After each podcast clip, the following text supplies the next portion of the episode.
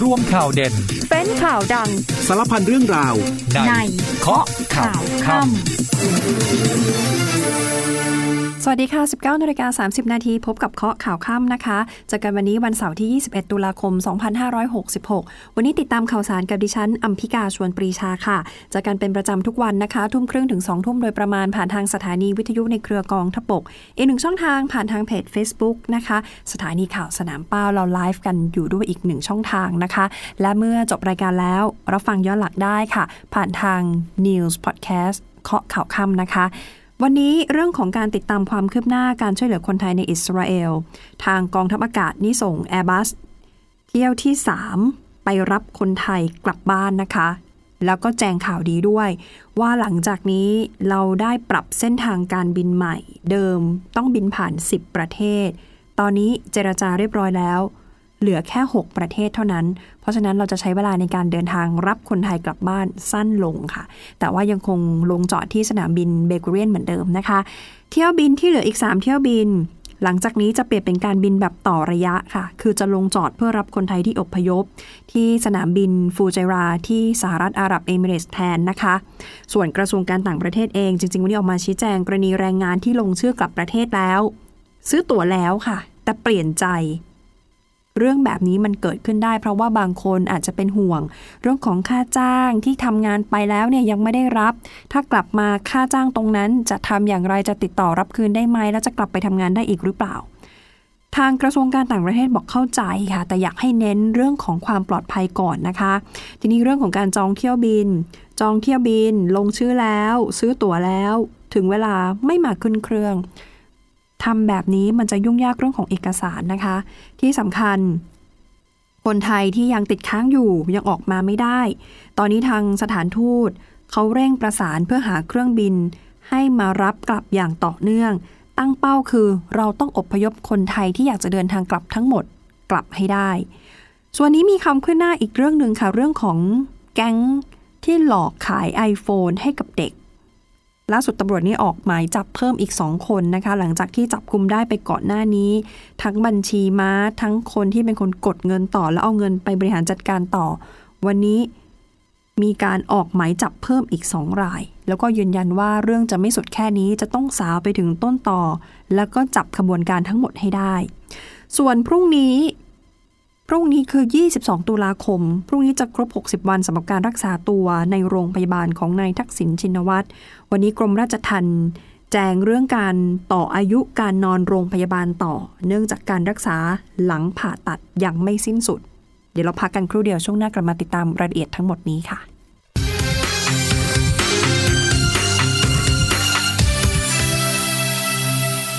ผู้ฟังคะวันนี้มีรายงานเหตุความไม่สงบเกิดขึ้นในพื้นที่จังหวัดนาราธิวาสนะคะ มีภาพจากกล้องวงจรปิดที่บันทึกเหตุการณ์ ขณะที่คนร้าย สวมชุดสีดำอาวุธที่ครบมือ วิ่งผ่านหน้าร้านค้า ข้ามถนนไปอีกฝั่งหนึ่ง ก่อนจะเกิดการระเบิดขึ้นในพื้นที่อำเภอตากใบและหลายจุด จุดแรกคนร้ายคว้างไปบอมใส่ฐานตรวจความมั่นคงค่ะ แล้วก็เวลาที่เกิดขึ้นไล่เลี่ยกันนั้น คนร้ายนำระเบิดแสวงเครื่องที่บรรจุไว้ในถังดับเพลิง เอาไปวางหน้าร้านทอง ทำให้ประตูหลังคาได้รับความเสียหายนะคะ แล้วยังมีการวางระเบิดเสาไฟฟ้าด้วยถังดับเพลิงในหมู่บ้านฮูมัสลานัตตำบลเจ๊เหทำให้เสาไฟนั้นเอียง หลังจากนั้นมีการวางระเบิดที่บริเวณเสาไฟฟ้า เส้นทางตากใบสุงไหงโกลกทำให้เสาไฟฟ้าล้มทับขวางถนนค่ะ เบื้องต้นเจ้าหน้าที่ชุด EOD แล้วก็ชุดพิสูจน์หลักฐานอยู่ระหว่างการเข้าตรวจสอบนะคะ เพื่อหาความเชื่อมโยงกับกลุ่มผู้ก่อเหตุ ส่วนเรื่องของความปลอดภัยในพื้นที่อื่น ๆ ตอนนี้หน่วยเฉพาะกิจกรมทหารพรานที่ 44 จัดกำลังชุดปฏิบัติการจรยุทธ์ค่ะทำการลาดตระเวน แล้วก็ซุ้มเฝ้าตรวจ ตามแผนเชิงรุก ในเขตพื้นที่รับผิดชอบของหน่วยนะคะ ทั้ง 4อำเภอเลยที่สายบุรี กระเพาะ ทุ่งยางแดง แล้วก็ไม้แก่นของปัตตานีนะคะ ขยับไปดูเรื่องของการให้ความช่วยเหลือคนไทยในอิสราเอลที่ตอนนี้ยังคงติดค้างออกมาไม่ได้ ล่าสุดนางการจนาพัทรโชค อธิบดีกรมสารนิเทศ และโฆษกกระทรวงการต่างประเทศยืนยันเลยนะคะ บอกว่ารัฐบาลเนี่ยยังคงจัดหาเที่ยวบิน จัดหาอย่างต่อเนื่องเลยค่ะ จนกว่าจะอพยพคนไทยกลับมาได้จนครบ คนที่ลงชื่อไปแล้ว เปลี่ยนใจคือไม่กลับแล้ว ขอให้พิจารณาให้ดีนะคะ อย่าไปห่วงเรื่องของค่าจ้าง ตอนนี้ต้องห่วงเรื่องของความปลอดภัยเป็นอันดับหนึ่งค่ะ หลังจากที่เพจ Facebook สถานเอกอัครราชทูตณกรุงเทลอาวีฟโพสต์ข้อความนะคะขอให้คนไทยในอิสราเอลที่ประสงค์จะเดินทางกลับบ้าน กรอกแบบฟอร์มแจ้งความประสงค์อีกครั้งหนึ่งค่ะ กรอกแบบฟอร์มแล้วก็ต้องเร่งเดินทางมาที่ศูนย์พักพิงชั่วคราวนะคะ เนื่องจากทางรัฐบาลไทยเขาจะจัดเที่ยวบินอพยพกลับประเทศให้ในช่วงเดือนตุลาคมนี้ ก่อนที่จะไม่มีเที่ยวบิน ทีนี้เรื่องนี้ยืนยันว่าสถานเอกอัครราชทูตจริง ๆ มีความกังวลเรื่องของการจองตั๋วค่ะ การจองเที่ยวบินของสายการบินพาณิชย์ ที่ทางการไทยเราไม่ได้เช่าเหมาลำหรือส่งเครื่องบินไปรับ เพราะว่าในแต่ละวันจะต้องนำส่งรายชื่อผู้โดยสาร เพื่อจองตั๋วกับสายการบิน ทีนี้พอถึงเวลาผู้ที่ลงทะเบียนไว้จะกลับเนี่ยแหละค่ะพอถึงเวลาไม่มาขึ้นเครื่องค่ะแล้วก็ไม่แจ้งให้ทราบล่วงหน้า แบบนี้ต้องเปลี่ยนรายชื่อกระทันหันนะคะ ซึ่งมีค่าใช้จ่าย บางสายการบินเขาก็ไม่ให้เปลี่ยนด้วยทำให้ยากต่อการดำเนินการ ดังนั้น คนที่ยืนยันว่าจะกลับกรอกแบบฟอร์ม เพื่อให้แน่ใจอีกครั้งว่าคุณยังยืนยันคำเดิม กลับแน่ ส่วนคนที่ประสงค์ว่าจะไม่เดินทางกลับ ก็พิจารณาตัดสินใจอย่างรอบคอบนะคะสิ่งที่ต้องคำนึงคือความปลอดภัยค่ะ เรื่องของค่าจ้างแรงงาน เดี๋ยวทางกระทรวงแรงงานเขาจะติดตาม เรื่องค่าจ้างที่ยังคงค้างจ่าย เดี๋ยวเขาจะติดตามให้ ทางการอิสราเอลก็พร้อมที่จะรับแรงงานไทยเนี่ยกลับไปทำงานที่บ้านเขาในอนาคตต่อ เพราะฉะนั้นไม่ต้องกังวลนะคะ ขอให้พี่น้องแรงงานไทยในอิสราเอลคำนึงถึงความปลอดภัยเอาไว้ก่อน ทีนี้ที่ระบุว่าให้รีบกลับก่อนที่จะไม่มีเที่ยวบิน ย้ำนะคะว่าทางการอพยพคนไทยในอิสราเอลให้เสร็จสิ้นเร็วที่สุด ตั้งเป้าคนไทยทุกคนกลับมาอย่างปลอดภัย ภายในสิ้นเดือนตุลาคมนี้ เพราะฉะนั้นเราอยากจะให้ ทุกคนได้ตระหนักถึงความจำเป็นในการเดินทางกลับค่ะ เพราะถ้าสถานการณ์ความขัดแย้งพัฒนาไปในทางที่ไม่ดี อาจจะทำให้การลำเลียงช่วงนั้นลำบากกว่านี้นะคะทำได้ยากกว่านี้ แต่ยืนยันถ้ายังมีผู้ที่ออกมาไม่ได้ แต่ประสงค์จะกลับทางรัฐบาลไม่ทอดทิ้งนะคะ จะยังคงอำนวยความสะดวกในการจัดหาเที่ยวบินให้ต่อไป ฉะนั้นขอให้ผู้ที่ไม่ประสงค์จะเดินทางกลับ คุณต้องมั่นใจจริง ๆ ว่าคุณไม่กลับ แล้วคุณอยู่ในที่ที่ปลอดภัยแล้วจริงๆ เป็นห่วงนึกถึงความปลอดภัยเป็นสำคัญนะคะ ส่วนศพแรงงานไทยทั้ง 8 ศพที่ส่งถึงไทยเมื่อวาน มีบางส่วนที่ทยอยกลับภูมิลำเนาแล้วนะคะ จากผู้เสียชีวิตทั้งหมดคนไทย ที่ได้รับผลกระทบจากการสู้รบ 30 รายนะคะที่เสียชีวิตตอนนี้กลับมาได้แล้ว 8 ศพ อีก 22 ยังไม่ถูกส่งมา นางพุทธรัตน์ฤทธิธรรมหนึ่งในแรงงานไทยในอิสราเอลที่สูญเสียสามี สามีของเธอเป็นแรงงานไทยด้วยกันค่ะ ทำงานอยู่ที่อิสราเอลนะคะ เธอบอกว่าสามีของเธอเป็นหัวหน้าคนงาน แล้วถูกนายจ้างเนี่ยบังคับให้ออกไปทำงานทั้งๆทที่มีการสู้รบค่ะ สามีของเธอถูกระเบิดเสียชีวิตนะคะ หลังเกิดเหตุนายจ้างหนีไปเลยค่ะ คนที่เอ่อมาแจ้งข่าวของเธอเนี่ยบอกว่าตอนนี้ยังไม่พบร่างสามีของเธอนะคะ แล้วก็ตัวเธอเองทำงานคนละที่กับสามี เพื่อนกันคนเอ่อเพื่อนที่ทำงานด้วยกันที่เป็นคนไทย ที่หนีกลับออกมาได้เนี่ยเป็นคนมาเล่าให้ฟังบอกหลังเกิดเหตุมีทหารมีรถพยาบาลที่วิ่งมารับสามีของเธอแล้วก็คนเจ็บ แต่เขาเนี่ยกันไม่ให้คนไทยเข้าไปใกล้ ๆ จากนั้นเพื่อนของเขาก็พาไปทำเรื่อง ยื่นเอกสารเพื่อขอกลับบ้าน พอค่ำก็เริ่มตั้งสติกันได้ ก็ส่งรูปไปที่กงสุลนะคะเพราะสามสี่วันก็ได้ย้ายไปอยู่ในที่ที่ปลอดภัย ก็เดี๋ยวจะเดินทางกลับประเทศไทยเป็นกลุ่มแรกๆ ตอนนี้อยากให้ทางการช่วยติดตามเรื่องของศพสามีของเธอนะคะ คืออยากจะได้นำมาเพื่อทำพิธีตามศาสนาต่อไป ทีนี้เรื่องของการอพยพคนไทยกลับ เที่ยวบินของกองทัพอากาศ เที่ยวบินที่ 3 เครื่องนี้ออกจากท่าอากาศยานอาหาร 2 กองบิน 6 แล้วนะคะ ตั้งแต่เที่ยวบินนี้เป็นต้นไปเนี่ยเราไม่มีความจำเป็นต้องบินอ้อม 10 ประเทศอีกแล้ว กระทรวงการต่างประเทศเจราจาขอบินผ่านน่านฟ้าเส้นทางการบินใหม่เรียบร้อยนะคะ ผ่านเพียงแค่ 6 ประเทศ จากเดิม 10 เหลือ 6 คือเมียนมาอินเดียกาตาร์สหรัฐอาหรับเอมิเรตส์ซาอุดิอาระเบีย แล้วก็จอร์แดน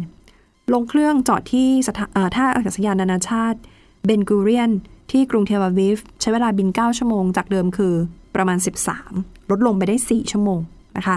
พลอากาศเอกพันพักดีพัฒนกุลผู้บัญชาการทหารอากาศ บอกว่าเที่ยวบินนี้จะเป็นการลงจอดที่สนามบินเบนกูเรียนอิสราเอลเป็นเที่ยวบินสุดท้ายค่ะ หลังจากนั้นเปลี่ยนไปลงจอดที่สนามบินฟูไจราที่สหรัฐอาหรับเอมิเรตอีก 3 เที่ยวบิน ในวันที่ 25 28 และ 30 ตุลาคมนี้ ยืนยันนะคะว่าหากได้รับการร้องขอ ให้อพยพคนไทยเพิ่มเติมหลังจากจบภารกิจใน 6 เที่ยวบินนี้กองทัพอากาศพร้อมสนับสนุนนะคะ เพื่อให้คนไทยเดินทางกลับบ้านได้อย่างปลอดภัยสำหรับเที่ยวบินทั้ง3เอ่อเที่ยวบินที่ 3 ที่จะถึงที่ออกเดินทางไปแล้วนะคะ ที่จะกลับมาถึงเมืองไทยคือพรุ่งนี้ 10นาฬิกา50 นาที มีคนไทยเดินทางกลับมา 140 คนนะคะ ก็จะลงจอดที่ท่าอากาศยานทหาร 2 กองบิน 6 ที่ดอนเมือง ขณะที่นายกพูดถึงกรณีคนไทยถูกจับเป็นตัวประกันเพิ่มอีก 2 ราย โดนจับเพิ่มนะคะตามที่กระทรวงการต่างประเทศรายงานเมื่อวานนี้ นายกบอกว่าเป็นสิ่งที่น่าเสียใจ การต่อรองให้ปล่อยตัว ยังคงดำเนินต่อไป การลำเลียงคนไทยกลับ ตอนนี้มีผู้แสดงความจำนงตัวเลขขยับขึ้นจาก 5,000 เป็น 6,000 เป็น 7,000 ปัจจุบันคือ 8,500 คนที่อยากจะกลับนะคะ ก็ต้องหาทางนำคนไทยกลับมาให้ได้ ตอนนี้ได้ใช้ความสัมพันธ์ส่วนตัวกับภาคเอกชนในการติดต่อสายการบิน มีสายการบินของมุสลิมที่อาจจะรับคนไทยกลับมาได้ประมาณ 200 คน รับจากชายแดนประเทศจอร์แดน รอดูว่าจะสามารถลำเลียงคนไทยมาขึ้นเครื่องได้หรือไม่ วันจันทร์ที่ 23 ตุลาคมนี้บ่ายสองครึ่งจะมีการประชุมเพื่อติดตามสถานการณ์ ที่กระทรวงการต่างประเทศนะคะ เพื่อรายงานและเรื่องของสถานการณ์ แจ้งให้ประชาชนแล้วก็ญาติของคนไทยได้รับทราบต่อไป นี่เป็นสารจากท่านนายกนะคะ ส่วนวันนี้มีบรรยากาศที่หน้าสถานทูตอิสราเอลในประเทศไทย ตั้งแต่ช่วงเช้าเลยปรากฏว่ามีกลุ่มเป็นกลุ่มผู้สนับสนุนปาเลสไตน์ในประเทศไทย นำโดยนายไซยิดสุไลมานฮุไซนี เป็นผู้นำชีอะแห่งประเทศไทยนะคะที่เดินทางมารวมตัว เพื่อแสดงเจตนารมณ์ต่อต้านการกดขี่ค่ะ บอกให้หยุดการเหยียดเชื้อชาติ การฆ่าล้างเผ่าพันธุ์ในกาซา รวมถึงยังเรียกร้องสันติภาพ ทั้งหมดร่วมกันทำกิจกรรมเชิงสัญลักษณ์นะคะ ชูป้ายเรียกร้องสันติภาพ กล่าวบทสรรเสริญพระเจ้า โดยผู้ทำกิจกรรมบอกว่าเป็นการแสดงออกเชิงสัญลักษณ์ในการต่อต้านอิสราเอลอย่างชอบธรรม ยืนยันว่าไม่สนับสนุนความรุนแรง แต่มาเพื่อเรียกร้องและเชื่อว่าถ้าปัญหาปาเลสไตน์ไม่จบ โลกทั้งโลกจะต้องเจ็บปวด เพราะวันนี้สงครามเริ่มขยายออกไป เดี๋ยวเราจะพักกันครู่เดียวนะคะ แล้วช่วงหน้ากลับมาติดตามมีหลายเรื่องเลย โดยเฉพาะเรื่องของน้ำตอนนี้ระดับน้ำในลำน้ำมูลเพิ่มสูงขึ้น ที่โคราชเริ่มมีผลกระทบแล้วช่วงหน้ากลับมาติดตามค่ะ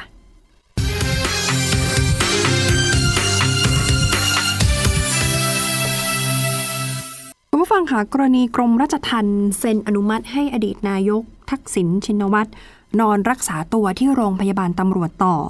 หลังจากครบ 60 วันนี่ระบุชัดเจนนะคะ บอกว่าตามความเห็นของแพทย์ การรักษายังไม่สิ้นสุดค่ะหลังจากได้รับการผ่าตัด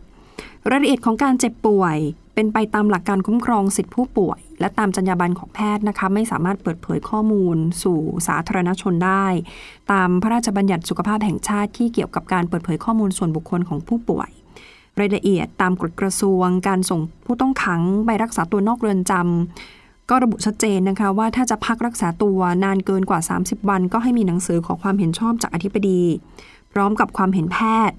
ถ้าพักรักษาตัวเกิน 60 วัน ก็ต้องมีหนังสือขอความเห็นชอบจากอธิบดี บวกความเห็นแพทย์ และหลักฐานอื่น ๆ ที่เกี่ยวข้อง แล้วรายงานต่อให้ปลัดกระทรวงทราบ แต่ถ้าเกิน 120 วัน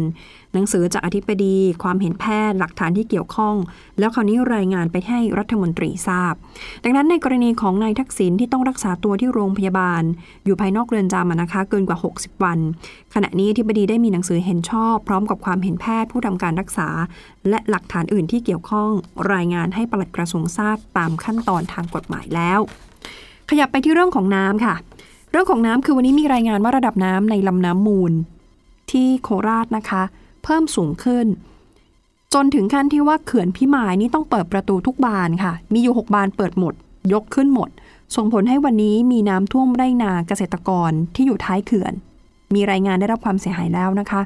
บานประตูระบายน้ำท้ายเขื่อน 6 บานยกขึ้นหมด เพื่อต้องเร่งระบายน้ำออก เพราะว่าตอนนี้ระดับน้ำในลำน้ำมูล พิ่มสูงขึ้นอย่างต่อเนื่องค่ะ เพราะว่าฝนตกหนัก ตกในหลายอำเภอเลยนะคะทำให้มวลน้ำทั้งน้ำฝน แล้วก็น้ำท่าสะสมไหลลงลำตะคอง แล้วก็ลำน้ำมูล โดยเฉพาะมวลน้ำจากเขตเมือง แล้วก็จากทางฝั่งอำเภอปักธงชัยที่ไหลมาที่ลำน้ำมูล ก็เลยทำให้ระดับน้ำในลำน้ำมูลเพิ่มสูงขึ้นเออมวลน้ำก้อนใหญ่ทยอยไปตามลำน้ำผ่านอำเภอเฉลิมพระเกียรติอำเภอจักราชแล้วก็เข้าสู่อำเภอพิมายกับอำเภอชุมพวง ซึ่งเป็นพื้นที่รองรับน้ำ ตอนนี้นาข้าวที่อยู่ในตำบลในเมือง แล้วก็ตำบลท่าหลวงของอำเภอพิมายน้ำท่วมแล้วนะคะ ระดับน้ำสูงกว่า 40-50เซนติเมตรบางจุดท่วมสูงเมตรหนึ่งแล้ว คาดว่าปริมาณน้ำ จะขยายพื้นที่น้ำท่วมกว้างออกไปค่ะ ก็จะเพิ่มความเสียหายมากขึ้นอีก เนื่องจากยังมีมวลน้ำก้อนใหญ่ที่ไหลเข้ามาสะสมภายในเขื่อนพิมายต่อเนื่องทุกวัน ถ้าฝนไม่ตกเพิ่มน่าจะดีขึ้นนะคะ แต่ว่าตอนนี้จากสถานการณ์ล่าสุดฝนยังคงตกอย่างต่อเนื่องส่วนความคืบหน้าล่าสุดกรณีเด็กม .6 ถูกแก๊งมิจฉาชีพ หลอกโอนเงินซื้อ iPhone ผ่านทางโลกออนไลน์ ล่าสุดค่ะ ผู้บัญชาการตำรวจแห่งชาติพลตำรวจเอกต่อศักดิ์สุขวิมลออกมาเปิดเผยนะคะ บอกว่าตำรวจไซเบอร์นี่ทำการขยายเส้นทางทางการเงิน ขยายผลนะคะ จากบัญชีม้าที่จับกลุ่มไปได้แล้วก่อนหน้านี้ เป็นบัญชีม้าสี่ราย แล้วก็คนกดเงินอีกหนึ่งราย ขยายผลไปสู่การออกหมายจับเพิ่มเติมอีกสองรายหนึ่งในนั้นเป็นชาวต่างชาติ เป็นคนไทยหนึ่งชาวต่างชาติหนึ่งทั้งสองคนมีหน้าที่บริหารจัดการเงินค่ะ พอเงินเนี่ย ถูกโอนเข้าบัญชีม้าก็จะมีคนคอยกดเงินเออกดเงินสดออกไปก่อน แล้วเอาเงินสดนี้ไปให้สองคนนี้เพื่อไปจัดการกับการเงินต่อ ยืนยันนะคะว่าคดีนี้ไม่หยุดเพียงแค่นี้พบตรยืนยันเลยค่ะ ว่าจะขยายผลจับกลุ่มไปให้ถึงหัวหน้าขบวนการให้ได้ คาดว่าจะเป็นชาวต่างชาติด้วย แต่ว่าตอนนี้ยังไม่สามารถระบุเชื้อชาติได้นะคะ การกวาดล้าง call center ต้องใช้คำว่ายิ่งกวาดยิ่งเจอ ยิ่งกวาดยิ่งเจอค่ะ แล้วก็เจอไม่หยุดด้วยมีรายงานว่าอย่างวัดในพื้นที่อำเภอบางบัวทองจังหวัดนนทบุรี ระดับเจ้าอาวาสนะคะ ถูกแก๊ง call center อ้างว่าเป็นเจ้าหน้าที่จากกรมที่ดิน โทรมาหลอกดูดเงินเจ้าอาวาสแล้วหลอกสำเร็จด้วย เพราะรอบแรกโดนไปแสนห้านี่คือรอบแรกไม่พอโทรมาหลอกซ้ำแต่ครั้งที่สองค่ะ หลวงพ่อจำเสียงได้แล้วค่ะ หลวงพ่อบอกว่าจำได้เลยว่านี่มันเป็นเสียงของมิจฉาชีพรายเดิมเลยที่เคยโดนไป ตอนนั้นโทรมาช่วงปลายเดือนกรกฎาคม แล้วหลวงพ่อท่านไปแจ้งความที่สอทอแล้วนะคะ แต่เรื่องเงียบ คราวนี้พอโดนรอบสองหลวงพ่อเลยไปขอความช่วยเหลือจากเพจที่ชื่อว่าเพจกล้าที่จะก้าวหลวงพ่อบอกเลยบอกขอบินทบาทเถอะอย่าโทรมาหลอกดูดเงินอีกเลย คือที่ท่านหลงเชื่อเนี่ยเพราะว่าทางวัดกำลังมีธุรกรรม เกี่ยวกับกรมที่ดินจริง ๆ คือกำลังทำธุรกรรมอยู่จริง ๆ อมิจฉาชีพโทรมาแล้วบอกเป็นเรื่องที่ดิน เป็นเจ้าหน้าที่จากกรมที่ดินก็เลยหลงเชื่อนะคะท่านบอกว่าถ้าทำเรื่องกับทางสำนักงานที่ดินเสร็จสิ้นเมื่อไหร่ ท่านจะไม่รับโทรศัพท์อีกแล้วเพราะท่านกลัวค่ะ กลัวว่าจะหลอกลวง ครั้งที่แล้วก็โดนไปแสนห้าเรื่องอย่างเงียบเงินยังไม่ได้คืนนะคะ อันนี้ก็ต้องหยิบมาเตือนกัน เพราะว่า call center นี่ยังคงระบาดนะคะ แล้วก็ชุกชุมไปทุกวงการต้องระมัดระวังให้ดี ส่วนกลางดึกเมื่อคืนนี้ค่ะ มีเหตุไฟไหม้ที่ตลาดกลางเมืองชัยภูมิ อาคารพาณิชย์ 50 คูหานั้นเสียหายทั้งหมด เหตุการณ์นี้หนักสุดในรอบ 10 ปี จุดเกิดเหตุเป็นอาคารพาณิชย์สูง 4 ชั้น 2 คูหาค่ะ ตั้งอยู่ภายในเขตเทศบาล เมืองชัยภูมินะคะ อยู่ในตลาด อยู่ที่ตำบลในเมืองตำรวจก็ประสานรถน้ำแล้วก็หน่วยดับเพลิงกว่า 10 คัน ระดมฉีดน้ำนานกว่า 2 ชั่วโมง จึงสามารถควบคุมเพลิงเอาไว้ได้ให้อยู่ในวงจำกัด ก่อนที่ไฟนี่จะปะทุขึ้นมาอีกครั้ง เนื่องจากว่าอาคารพาณิชย์ที่เกิดเหตุเนี่ยค่ะ มีสินค้าจำพวกผ้าไหม มีเฟอร์นิเจอร์ มีเครื่องนอน ทั้งหมดเป็นต้นเพลิงชั้นดี พอตีสามก็เลยมีรายงานว่าไฟลุกลามต่ออีกเป็นรอบที่ 3 นะคะ ต้องระดมฉีดน้ำสกัดกันทั้งคืนจนถึง 8 โมงเช้า เบื้องต้นประเมินมูลค่าความเสียหายน่าจะไม่ต่ำกว่า 100 ล้านบาท ช่วงนี้วันหยุดยาวเยอะนะคะ ช่วงเดือน ตุลาพฤศจิกาธันวา ก็เป็นช่วงปลายฝนต้นหนาวอากาศก็ดีดีก็เป็นช่วงไฮซีซันเหมาะกับการท่องเที่ยว ทางรัฐบาลก็อยากชวนคนไทยออกเดินทางท่องเที่ยว เที่ยวที่ไหนดีที่สุดคะเที่ยวที่ประเทศไทย เที่ยวไทยเนี่ยแหละค่ะ ไทยเที่ยวไทยจะได้กระตุ้นเศรษฐกิจของบ้านเรา ช่วง high season ปลายปี 2566 นี้ค่ะ ทางโฆษกประจำสำนักนายกรัฐมนตรีคุณชัยวัชรงค์ เปิดเผยนะคะ บอกแหมเราเข้าสู่ช่วงปลายฝนต้นหนาวแล้ว อากาศดีช่วงนี้เป็นช่วง high season ของการท่องเที่ยวไทย รัฐบาลขอเชิญชวนคนไทยทุกคนค่ะ ร่วมเป็นส่วนหนึ่ง ในการขับเคลื่อนเศรษฐกิจของประเทศ เราทุกคนช่วยกันขับเคลื่อนได้นะคะ บางคนวางแผนจะไปเที่ยววันหยุดยาวเยอะ ไม่ต้องเที่ยวต่างประเทศหรอกค่ะ เที่ยวในไทยเนี่ยแหละค่ะ เรามีสถานที่สวยงามเยอะ นอกเหนือจากจะช่วยกระตุ้นเศรษฐกิจแล้ว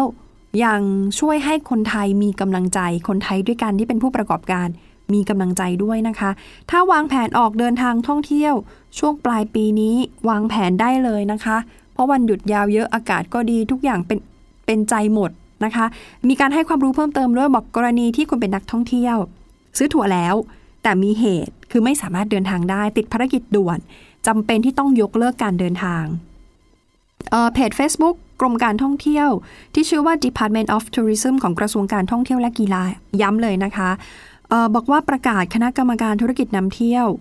และมัคคุเทศ กรณีมีเหตุจำเป็นจำเป็นจริง ๆ เลยค่ะ ให้แจ้งความประสงค์ ขอรับเงินคืนได้ค่ะ เขาเรียกว่าเงินค่าบริการ ขอรับคืนได้จากผู้ประกอบธุรกิจนำเที่ยวนะคะ ซึ่งจะต้องจ่ายเงินคืนแก่นักท่องเที่ยวตามเกณฑ์ที่กำหนดไว้เขามีประกาศอยู่ แต่ถามว่าคืนได้ทั้งหมดไหมคำตอบคือไม่นะคะ เขาจะคืนให้บางส่วน แล้วต้องมีเหตุจำเป็นจริง ๆนะคะ ที่เดินทางไม่ได้ เรื่องนี้เดี๋ยวต้องไปดูในข้อกฎหมายกัน ส่วนค่าใช้จ่าย ค่าใช้จ่ายที่จ่ายจริงของบริษัททัวร์อาทิ ค่าธรรมเนียมการขอวีซ่า ค่ามัดจำบัตร ที่เป็นบัตรโดยสารเครื่องบิน แล้วก็ค่าใช้จ่ายอื่นๆ ที่จำเป็นที่คืนไม่ได้ ถ้าคืนไม่ได้ก็แสดงหลักฐานการจ่ายให้กับนักท่องเที่ยวเขาทราบด้วย เพราะฉะนั้นช่วงนี้เที่ยวกันเยอะๆนะคะ ไทยเที่ยวไทยดีที่สุด จะได้ช่วยกระตุ้นเศรษฐกิจในช่วงปลายปีนี้ด้วยนะคะ ทีนี้ก่อนหน้านี้ เราพูดกันอยู่เป็นประจำเรื่องของฝุ่น PM 2.5 เพราะว่า พอใกล้หน้าหนาวเนี่ยมักจะกลับมาทุกทีกับฝุ่นจิ๋ว PM 2.5 แต่ช่วง 2-3 ปีที่ผ่านมาเนี้ยเราไม่ค่อยได้พูดกัน เพราะว่าเป็นช่วงที่โควิดระบาด ทุกคนก็ใส่หน้ากากเราก็เลยเหมือนลืมเรื่องของฝุ่น 2.5 ไป เพราะไหนๆก็ใส่หน้ากากป้องกันโควิดอยู่แล้ว เราใส่ N95 อยู่แล้ว นอกเหนือจากป้องกันโควิด ก็ป้องกันฝุ่นกรองฝุ่นได้ด้วย ตอนนี้โควิดคลี่คลาย หลายคนออกจากบ้านนี่ไม่ได้ใส่หน้ากากแล้วนะคะ ถ้าไม่ได้ไปในที่แออัดที่ชุมชน ล่าสุด PM 2.5 กลับมาอีกแล้ว แล้วต้องหยิบมาเตือนกัน ล่าสุดค่าฝุ่นจิ๋ว PM 2.5 ยังคงเกินมาตรฐานในพื้นที่กรุงเทพมหานคร แล้วเกินอย่างต่อเนื่องช่วง 2-3 วันนี้ด้วย ทีนี้ช่วงนี้ เป็นช่วงวันหยุดยาวหลายคนก็ออกเดินทางท่องเที่ยวกันเยอะ ไม่ทันระมัดระวัง อย่าลืม สวมหน้ากากอนามัยด้วยนะคะ ฝุ่นยังคงอาลวาดอยู่นะคะ มีศูนย์ข้อมูลคุณภาพอากาศกรุงเทพมหานคร ออกมาสรุปผลการตรวจวัด PM 2.5 วันนี้ค่ะ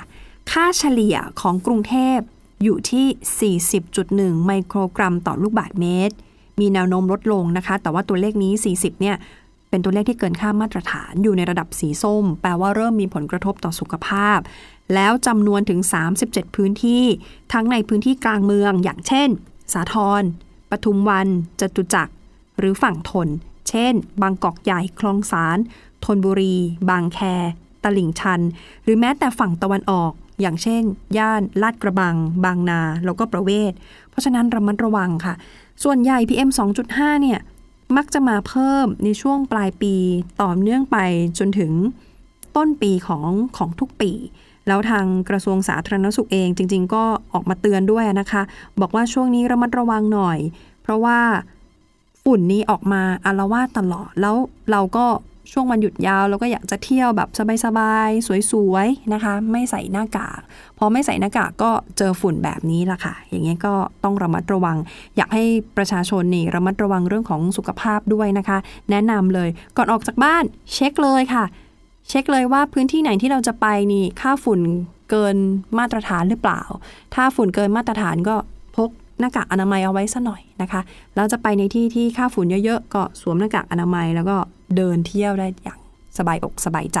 เพราะว่าช่วงนี้เป็นช่วงไฮซีซันด้วยนะคะ เรื่องของการท่องเที่ยวคนก็ไปเที่ยวกันเยอะ ทีนี้เรื่องของการท่องเที่ยวอีกสิ่งหนึ่งที่ต้องวางแผนกันคือเรื่องของสภาพอากาศ